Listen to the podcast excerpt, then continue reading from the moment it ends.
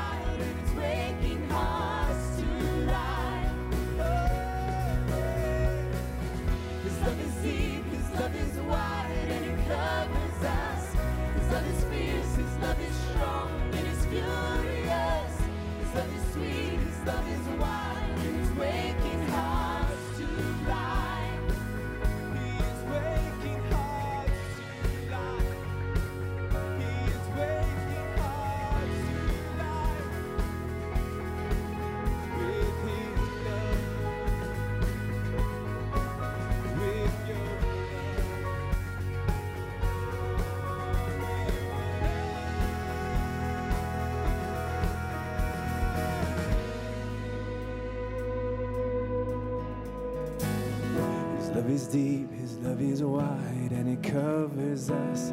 His love is fierce, His love is strong, it is furious. His love is sweet, His love is wild, and it's waking hearts to life. Let Him wake you tonight.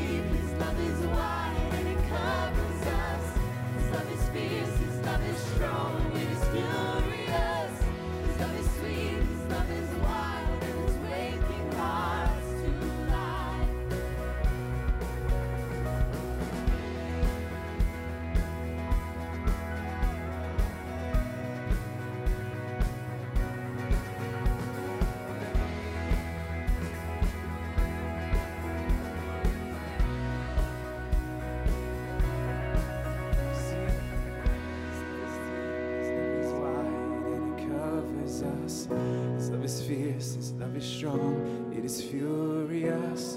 His love is sweet, His love is wild, and it's waking hearts to life.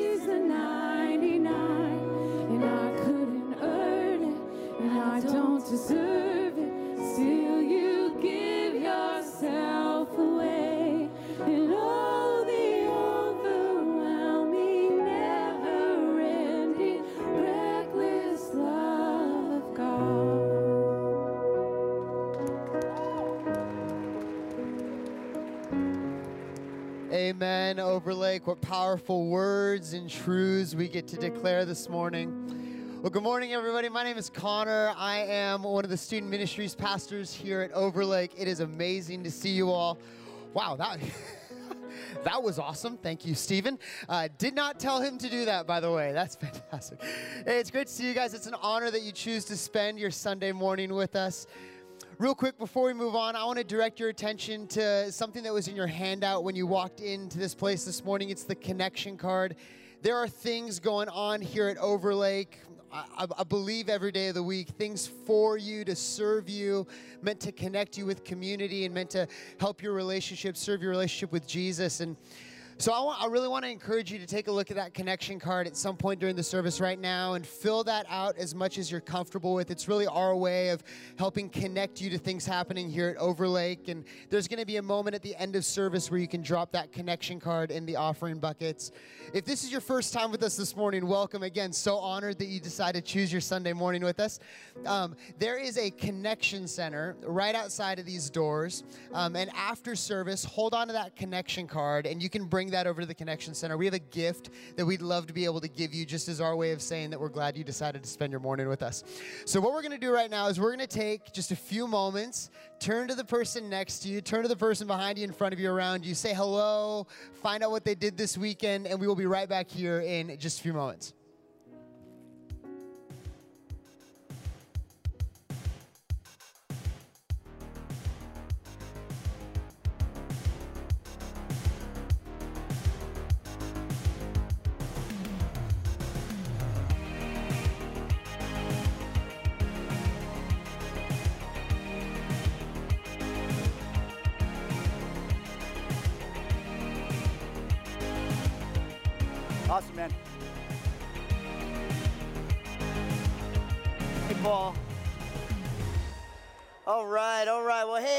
Hey, Overlake, it is wonderful to be with you this morning. My name is Mike. I'm one of the pastors on the team.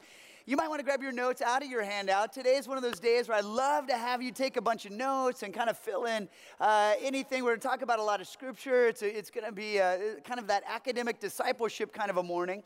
And we're continuing this series on generous living.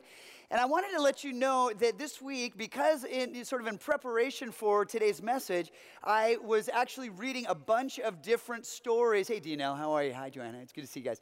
Uh, I was reading a bunch of different stories about generosity this week. Probably about two dozen stories of generosity, from kids being generous to, to people being generous, you know, sort of all around the globe and different ways generosity takes place.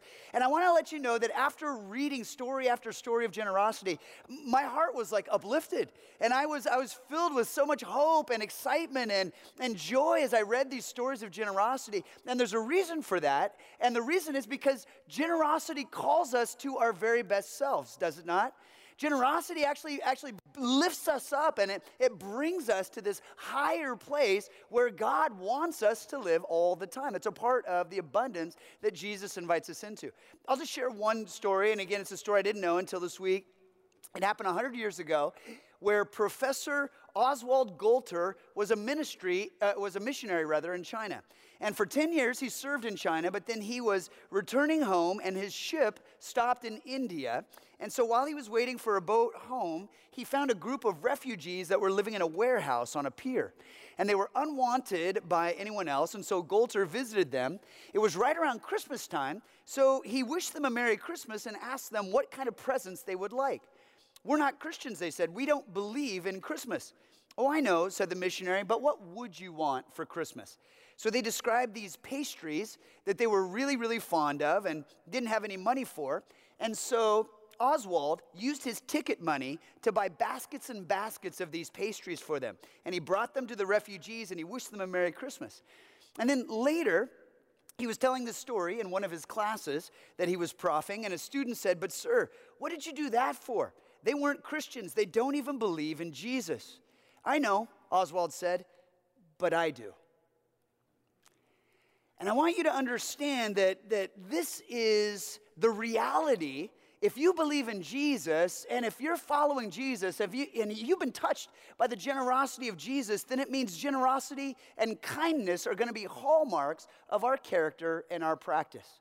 And if you're filling in the blanks, here's the reason why. This is the foundation. And it is that we are created in the image of a generous God. We are made to be generous.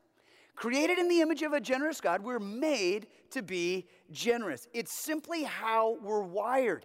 God is the most generous being in the universe, He's the most giving being in the universe, and we are wired up in His image. Let's do an example. I want everyone to look up here for a moment. Everybody, look up here real quick. I just want everybody's attention. All right, we're going to do an exercise to prove this point that we are actually made to be generous. And here's what we're going to do. On the count of three, I want every single one of us to take the deepest breath possible. Just fill up all of your lungs, just your whole diaphragm filled up with oxygen. And then I want you to hold it until I say release it, okay? So on the count of three, one, two, three. Go ahead and inhale. Now hold it. Now just hold it tight. Okay, this is actually a picture of hoarding right here. This is a picture of just receiving and then clinging. A picture of, of being on the getting side of the equation and then just holding it to yourself. Keep holding your breath. Keep holding your breath. You guys are good.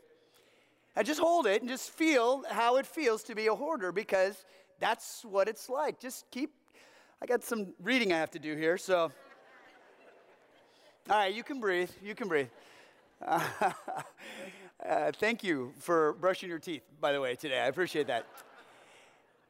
Everybody okay? Anybody pass out? Look around. Your neighbor's all right? Okay, great.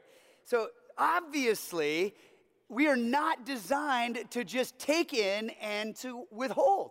We are designed to take in and then release, to receive and then let out. And I want you to think about breathing for just one more moment. You see, this is how God made you. You breathe in oxygen and you exhale carbon dioxide. And trees, they take this carbon dioxide that you've exhaled and they inhale it and they flourish. And then they exhale oxygen that we breathe in and flourish. And we exhale carbon dioxide. And you see how this is just a beautiful picture? It's the equation that God has made for us to receive and for us to give. It's the ebb and it's the flow. We, we get and then we release. And it's just a part of what Jesus is talking about here when he says, Freely you have received, freely give. If there's one verse I want you to memorize in this series, it's that. In fact, can we just say that verse together? Can we just do this? Freely you have received, freely give. These are the words of Jesus, and he's talking about how there's a natural ebb and flow to this. That we're made in the image of God, and God is a generous God, and God gives freely. Provision is God's, stewardship is ours. And so God has now, because he loves to give, he has made us to give. And and I just remember this last summer. It was such a gorgeous summer. I was hiking in the Cascade Mountains and surrounded by this extraordinary beauty. And I remember having a, this time with the Lord, and I, I just was kind of talking to him, asking, God, who is all this beauty for? You know, there, there was nobody else around. And I was just like, who is this all for? And I just felt him saying, Mike, just enjoy it. It's for you. All this beauty, it's, it's just for you. And I thought, oh my goodness, how much beauty goes unthanked. How many sunsets happen and I just take them for granted? How many blessings do we receive and we're not even conscious or recognizing God's blessings? I, I just think to myself, how many waves are going unsurfed right now? and God just keeps sending them again and again and again. This is our generous God. And He has given the entire earth to us. You know, I understand at the state fair they have these displays that have the bounty of the produce of Washington state. I, have, I got this picture actually from a self proclaimed fair nerd. Uh, I don't know if you've ever heard the term fair nerd before, but a fair nerd is a person who goes to the fair and takes pictures of vegetables. But check this out. It's just so beautiful. And this is celebration of the generous harvest of the earth in our region. And it's all a gift from our generous God. You see, Psalm 115 says this. Says, The heavens belong to the Lord, but he has given the earth to all humanity. He's such a giver. And he gives so generously. For God so loved the world that he gave. And, and we are most like God when we give. And we want to give freely back to God. And, and so not only has God created us to be generous, but He's also commanded us to be generous. That's the next fill in. God creates us to be generous and commands us to be generous as well. Proverbs 3 9 and 10 says this it says, Honor the Lord with your wealth and with the best part of everything you produce, then he will fill your barns with grain and your vats will overflow with good wine. I just want you to look at the first verb, honor. You can circle that, honor. It doesn't say, please honor. It, doesn't say, would you think about honoring? It says, honor. It's an imperative, it's a command. We're to honor God with our wealth. In other words, the best stuff we set aside for Him. And King David reminds us that everything we could give to God, it first comes from God. In 1 Chronicles 29 14, David says, Everything we have has come from you, and we give you only what you first gave us. You know, sometimes we're tempted to think this lie if only I had a little more, then I'd be generous.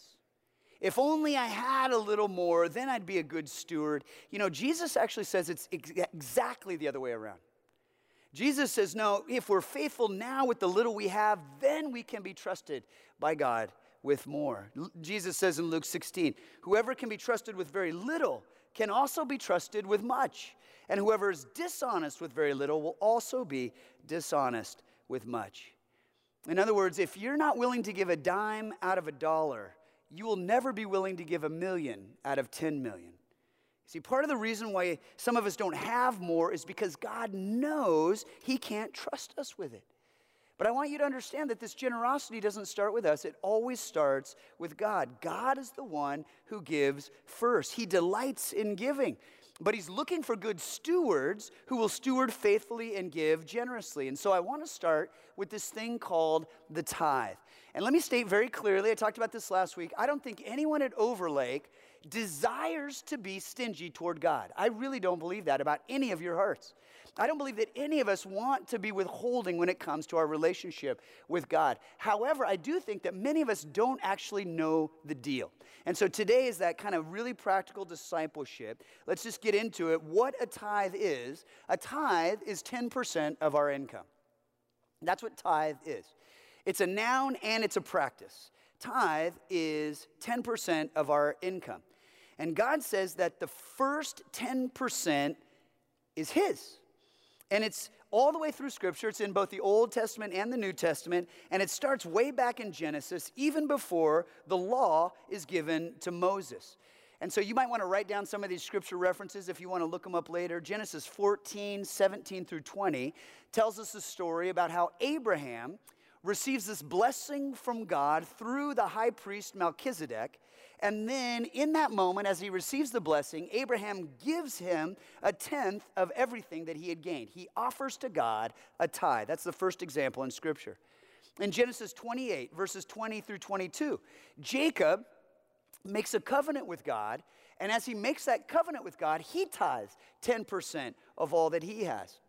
In Leviticus 27, verses 26 through 30, we read that the tithe is holy unto the Lord because God Himself declares it so. And that the first 10% of all the produce of the fields or the fruit trees or the livestock is His. In fact, in this passage, there's this really interesting line that says, We can't even choose to dedicate a firstborn animal to the Lord because that firstborn animal is already God's. And so that brings us to a really interesting truth, and I want you to write this down. It's going to blow some of you away. And it's this that we actually do not give our tithe, we return our tithe. It's already God's. He's already designated it as his own. It's his. That's part of what he has claimed in Scripture. And now, suddenly, this makes sense. This, this passage in Malachi chapter 3 where God is speaking to his people, he says, Will a mere mortal rob God, and yet you rob me? But you ask, How are we robbing you? In tithes and offerings. You're under a curse, the whole nation, because you are robbing me. And you see, the reason why God says you're robbing me, you can only be robbed if, if you own something to begin with. And so God says, hey, that first 10%, that tithe, that's already mine. So when you withhold it, you are robbing from me. You know, when my daughter was two years old, she was just super cute, like off the charts cute, just adorable. She was sneaky, but in a cute kind of a way. And I remember one time we were in Southern California, and so it was Jody and myself, and we were with my daughter Alexandra, a little cute-year-old uh, toot, toot. She was cute too. Toot, uh, you could call her toot. She tooted, but uh, it's not the point. The point is, we're taking a train trip down to Oceanside together. Beautiful sunny day, little family outing. And on this train, as we're going by the beach, we have this little uh, candy snack that we're all sharing as a family. It was a bag of Jelly Bellies. And so we would each, you know, try a Jelly Belly and try a different flavor and talk about it. And we were having fun as a family and enjoying the trip. And then at some point, uh, Jody just determines in her motherly discernment, you know what, that's enough candy for right now. And so she says, Alex, uh, uh, you know, I think you've had enough candy for a while, and so we're going to hold off on this. And, and Alex says, okay, mom, okay. And, and then, then Alex thinks for a moment and says, but mom, would you like another Jelly Belly? And Jody says, well, sure, I'll take another one. And, and so Alex says, well, can I hold it for you? And so we go, okay, yeah, right, sure, we know where this is going. And so Jody gives her a jelly belly to hold, and Alex holds it for a while. She's so cute and content, and we're just chatting. And then Jody turns her head to look out the window at the ocean, and Alex pops it in her mouth real quick. you knew that was to happen. We knew that was to happen. And I just want you to understand that that's exactly what we do with God. Is we're like, God, I'll hold this for you for a little bit. I'll hold it for you. And then we use it on ourselves and on our desires and on our agendas and our plans. And our, uh, we, we just use it. We, we, we pop his jelly belly into our mouths. Are you with me on this? And, and I want you to understand, Jody was not like super confused about what was going on. She didn't turn around and see the jelly belly gone and go, Alex, what happened? Did it evaporate? You know, like, how weird that it just disappeared. You know, she knew exactly what Alex had done. And I want you to understand, God knows exactly what you're doing. We're, we're never pulling the wool over God's eyes in this equation. And so I want you to write down this question and I want you to answer it honestly before God. Okay, write this question down. If you have a spouse, I want you to talk about this question with your spouse over the course of this week. But meditate on this, pray on this question. And the question is this Am I robbing God? Am I robbing God? He says the first 10% is his. He says the tithe is already his. I can't even give him a tithe. I can only return a tithe because it's already his. Am I robbing God? And I want you to process that and, and, and wrestle with that and spend some time this weekend. Now, here's what you need to know the tithe is actually for everyone in the kingdom. So the Israelites, as you remember, were situated into 12 different tribes, and 11 of these tribes were given land and inheritance in the promised land, different regions. But the Levites were the priestly tribe. They were stewards of the ministry in the tabernacle, so they did not own land or have an inheritance. And so the tithes of the rest of the people provided for the ministry and the ministers. But listen to this, and this is really important for you to note. Even the Levites were required to tithe. So this is what God says in Numbers 18 26. Give these instructions to the Levites. When you receive from the people of Israel the tithes I have assigned as your allotment, give a tenth of the tithes you receive, a tithe of the tithe, to the Lord as a sacred offering. And the reason why I bring this up is because I want you to understand that the Levites, and by proxy today, you know, priests and ministers and church workers, tithe as well. In other words, no one is exempt. There's no sense that tithing is for sort of the, the common person and spiritual people are exempt. And there's absolutely no sense in Scripture that it's only for spiritual people and that regular people are exempt. No, no, it's the entire people of God participate in this. And so that's why, Overlake, when I talk about finances with you and I'm encouraging you and exhorting you in this regard, I always say something like, Thank you for joining me in this. Or I'll say, It's an honor to journey with you in this adventure of giving because I'm in this with you. Because tithing and giving are absolutely a part of our faith expression here at Overlake Christian Church, and they have been for 15 years. And so I am joyfully in it, and I want you to join me in it as well.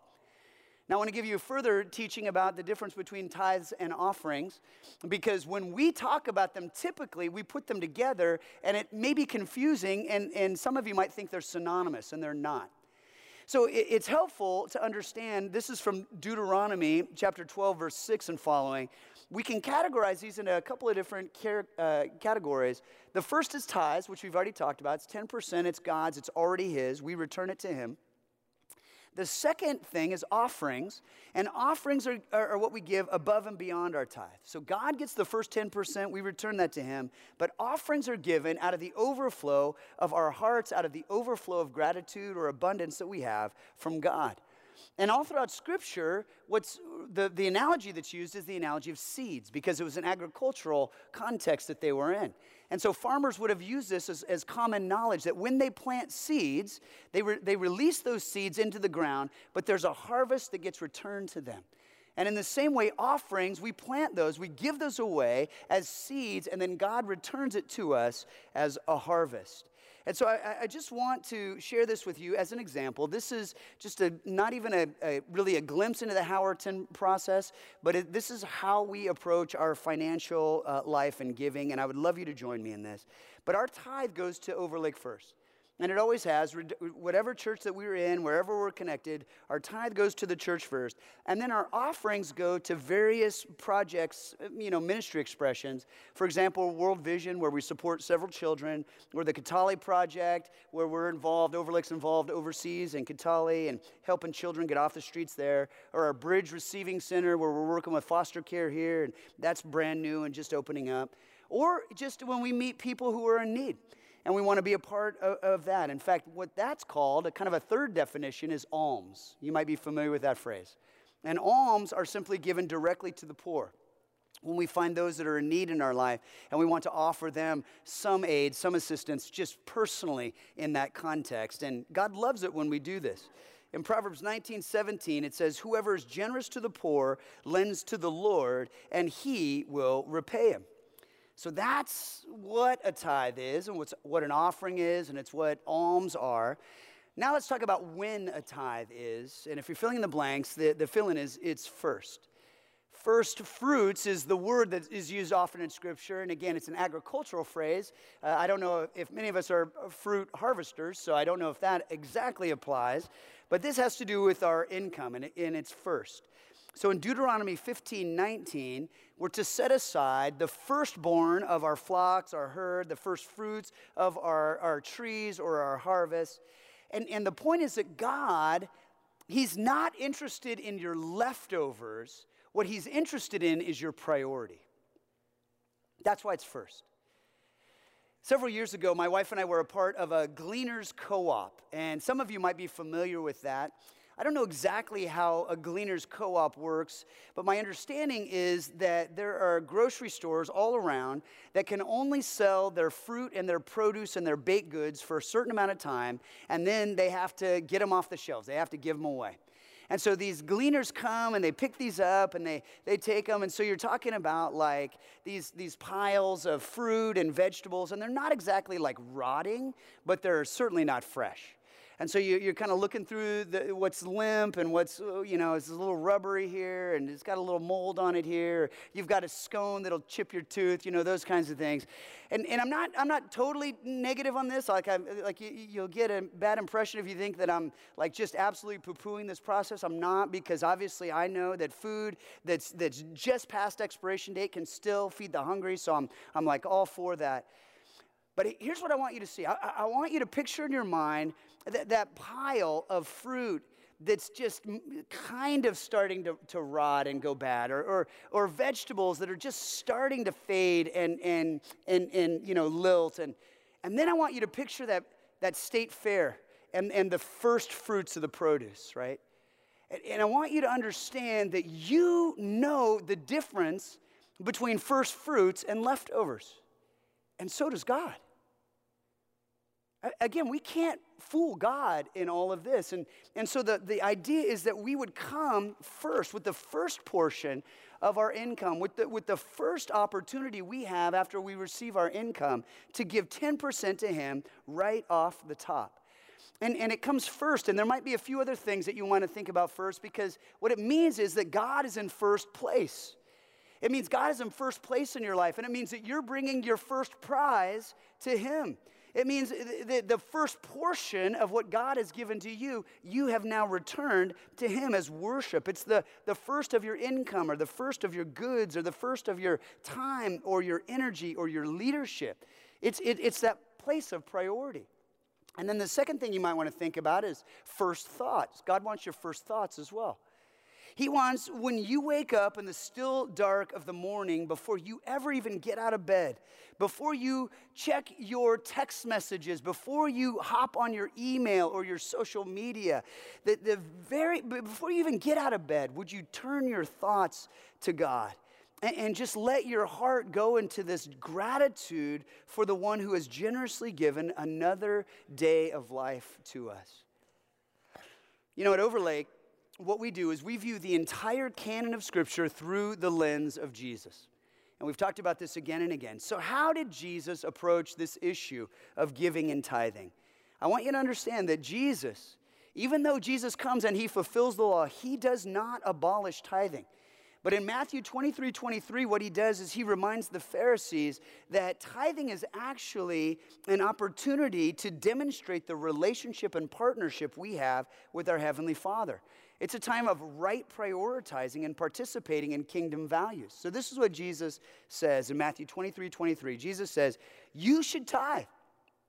He's talking to the Pharisees. They're asking him questions. He's kind of pulling, uh, talking about where they're missing the mark here. And he says, You should tithe, yes, but do not neglect the more important things. And in that context, the more important things that Jesus is going after is justice and mercy and faith. So he says, You should tithe. But the reason why he's confronting the Pharisees on it is because the Pharisees, they thought they were at the pinnacle of holiness because they tithe and they were meticulous about their tithing. And Jesus said, You should tithe. But that's not the pinnacle of holiness, that's the baseline. He said you should tithe, but then there's these other kingdom things that you should be going after. You should be going after justice. You should be going after mercy. You should be going after faith. And, and Jesus always does that. He always ups the ante for us. But I want you to see that we don't want to just challenge and then not give practical steps for how to get there. So here's what we're going to do. What we want to do is we want to talk about how is it that we construct God's plan for our financial lives so that giving and tithing and living generously are just a part of it. So we want to go practical. And we're going to do this a couple of ways. Number 1 is we're offering this class called Financial Peace University. So, for those of you who, for in your life and in, in your journey, finances has always been a challenge, Financial Peace University will be a great way to help get a handle on that. And then next week, you've got to come back because we're just talking about what is God's good plan for our finances. So we're just going to go practical next week on how to get there. But I want to give you just a tiny pre sermon taste. This is where we're going to end our time today. These are the practical benefits of tithing and living generously. And the first is this that giving sets us free from the grip of materialism. Giving sets us free from the grip of materialism. Uh, we started this series talking, off, uh, talking about how the love of money can creep in and get a stranglehold on our hearts. And that lie that, that sneaks in that if I just had a little more then, if I just had a little more, then I'd be happy. Then I'd be content. Then I'd be cool. Then I'd be at peace. Then I'd be satisfied. Then my parents would be proud of me. Then, you know, whatever the fill in the blank is, I'd get a date, you know, whatever that is. It's the life. If I just had a little more, and I just want you to understand that it's, it's a way that we get locked into the grip of materialism, but giving counteracts that tendency. People who think that more money will fulfill them will never be satisfied. If that's your belief that more money will fulfill you, you'll never be satisfied. But people who know that money can't satisfy them can live fulfilled through generosity. And I just want to say this clearly, Overlake Jesus came to set us free, free from sin, free from the cultural norms, free from materialism. And so giving is what paves the way for me to be at peace with my paycheck or content with my cash or grateful for my green, stoked on my stack, jazzed on my jack. You know what? That didn't work at the first service either. I think by now you've tuned me out. Okay, let me, let's finish this up. Not only that, but when we're tithers, God gets involved in our financial lives. So here's what you might want to write down. I don't want you to miss this.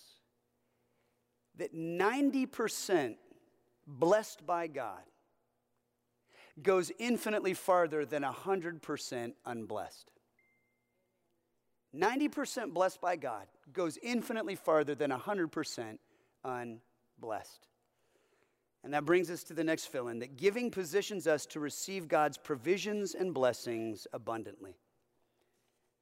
We receive his provisions and blessings abundantly when we are faithful in our giving. Malachi 3:10, this is again the Lord speaking. He says, "Bring the whole tithe into the storehouse." And if you would, just circle the words whole tithe. Bring the whole tithe into the storehouse. Not a partial, not just a little bit, by the way, I, I, want you to understand this that preachers like to say, well, if you're not tithing, just start with a, you know, a starting percentage. Like maybe start with 2%, and then next year bump it to 3%, next year bump it to 4%, stuff like that. I, I want you to understand that's not at all biblical. Preachers like me do it because it's hard to bring this hard challenge. If you've not tithed, you know, starting at 10% is hard. I just want you to know that's what the scripture says, and I'm trying to talk about this as plainly as I know how. Okay? So the, the scriptures bring the whole tithe into the storehouse that there may be food in my house, God says. Test me in this, says the Lord Almighty, and see if I will not throw open the floodgates of heaven and pour out so much blessing that there will not be enough room to store it. See, that's the promise of God. So here's what I want to say to you, Overlake, and I say it with love. Why don't you test God in this? Why don't you test him like he says? Why don't you just say, okay, God, I'm going to do it. I'm going to return your tithe to you as a form of practice, and I'm going to be generous, and I'm going to give offering and alms, and I just want to see what it is that as I plant this seed of faithfulness, what it is that you return to me in harvest. And I promise you, not only will the Lord provide for you, he will bless you as you walk in faithfulness with him. That is true when we tithe and when we live generously in addition to our tithe. Deuteronomy 15:10 says, "Give generously to the poor, not grudgingly, for the Lord your God will bless you in everything you do." Can you circle that phrase? Everything you do. Do you want to get blessed in everything you do? I do, and I want that for you. So let's give generously. The next verse on your outline is 2 Corinthians 9 8. It says, God is able to bless you abundantly. Please circle that word so that in all things, at all times, having all that you need, you will abound. Circle that. You will abound in every good work.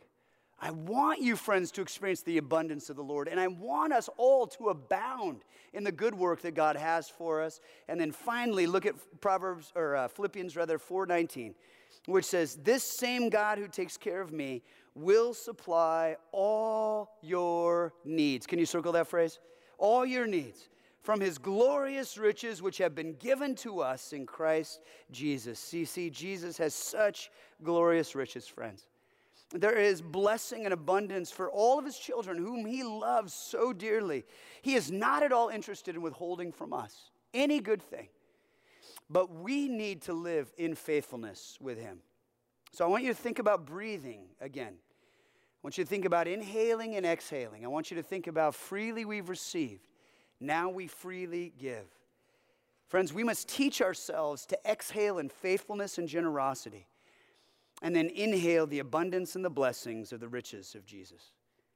We take in the abundance of our Lord and we exhale into the life of the kingdom. I want you bow your heads and close your eyes and let's pray together. Lord Jesus, I, I want to say a special prayer for the men and women that are in this room right now who are a little afraid or discouraged. Because I know that by talking about giving and tithing to those who have never practiced it before, it feels like trying to speak a language that is completely unfamiliar. And there's a fear and there's a hesitation and there's all kinds of what ifs and what abouts and how will this happen and how can I make this work? And so, Jesus, would you just meet those fears with your love right now? Would you remind every heart here that you have carried us since the day we were born. Every meal we've ever eaten, you have provided. Every clothing item, every time we've slept in a bed, every shelter we have ever had, you have provided. You have carried us every day of our lives, Jesus, and you promise to continue to meet every need we have. And so we want to start with gratitude and saying thank you. And now, Jesus, we ask that you would allow us not only to freely receive from your hand, but then to freely give. That we would have exactly what you have in mind when it comes to how we steward the gifts that you have given to us. Would you please allow us to be faithful in this? Allow us to join our brothers and sisters at Overlake as we lean into this kingdom work, as we walk in financial faithfulness to you. Please meet us and carry us and give us your hope and your joy. We pray all this in Jesus' holy name. Amen. Well, friends, why don't you stand right now and let us continue to praise Jesus together.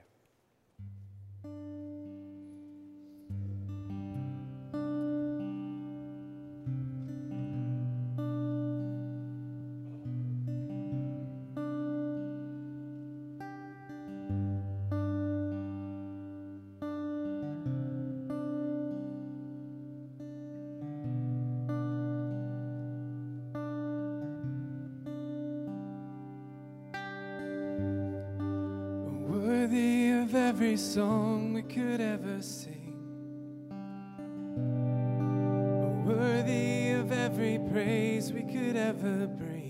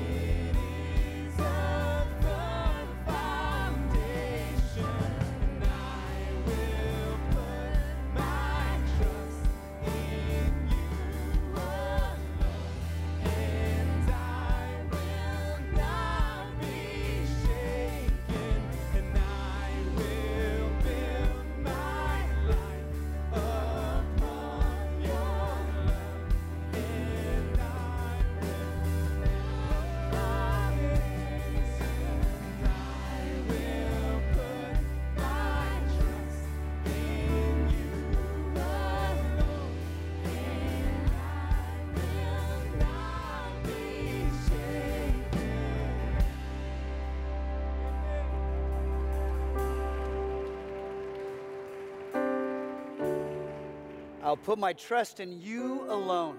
Right? He alone is worthy. He alone is, is the one that all of our praise and all of our worship and all of our honor is due. So, why don't you go ahead and grab a seat and we're going to continue to worship Jesus uh, with the giving of our gifts, our tithes, and our offerings. And uh, I do uh, kind of feel like this whole message has been an offering set up today. So won't uh, go into that too much. By the way, if you're a first time visitor here, I'm really sorry. Uh, we, we hardly cover this topic, but when we do, we cover it big time. So, uh, anyway, if you would, please take a moment and finish filling out your card that Pastor Connor mentioned earlier. And, and honestly, there are so many uh, prayer requests that come in every week, and we lift these to the Lord. And, and you'll have a, an opportunity, a moment to see some that we're actively praying for right now. But go ahead and write that down. If you had a, a spiritual uh, decision today, let us know. We celebrate that. And, and if there's a way that we can help get you more connected here at Overlake, go ahead and mark that as well. If this is your first time, go ahead and hold hold on to this card, and on your way out, you'll stop by the Connection Center, uh, trade in that card for a gift. It's just our way of saying thank you so much for being here. And then lastly, Overlake, you, you might already know this, but there are many different ways to participate in worship through giving at Overlake. One is giving your gifts in the bucket, but other ways are online or text to give, and, and uh, th- there's no way that's better. It's, it's just all about your heart for the Lord. Okay? Ushers, why don't you come? And we'll collect these cards and we'll collect our offering and we'll continue to worship Jesus.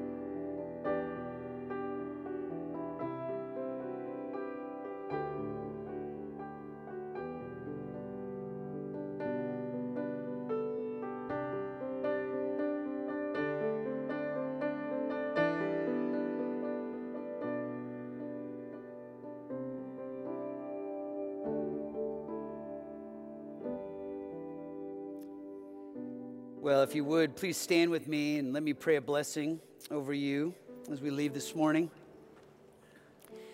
I would love to make sure that you understand in the handout there are all kinds uh, of great stuff going on. And this week, especially, uh, our Bridge Receiving Center is having uh, an event, and we're excited about the kickoff of that. Again, that's for foster uh, caring for foster care kids.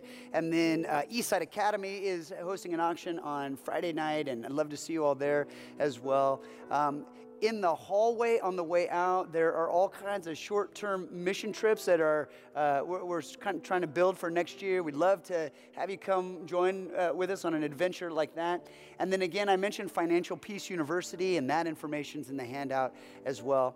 As always, Overlake, there's an opportunity to receive prayer in our prayer alcove, which is on the second floor. Signs will direct you there. Our men and women are trained and lovely, and they would love to lift any need you have to the Lord with you this morning. So please don't feel like you've got to carry those burdens alone. All right, why don't you close your eyes and just receive this blessing.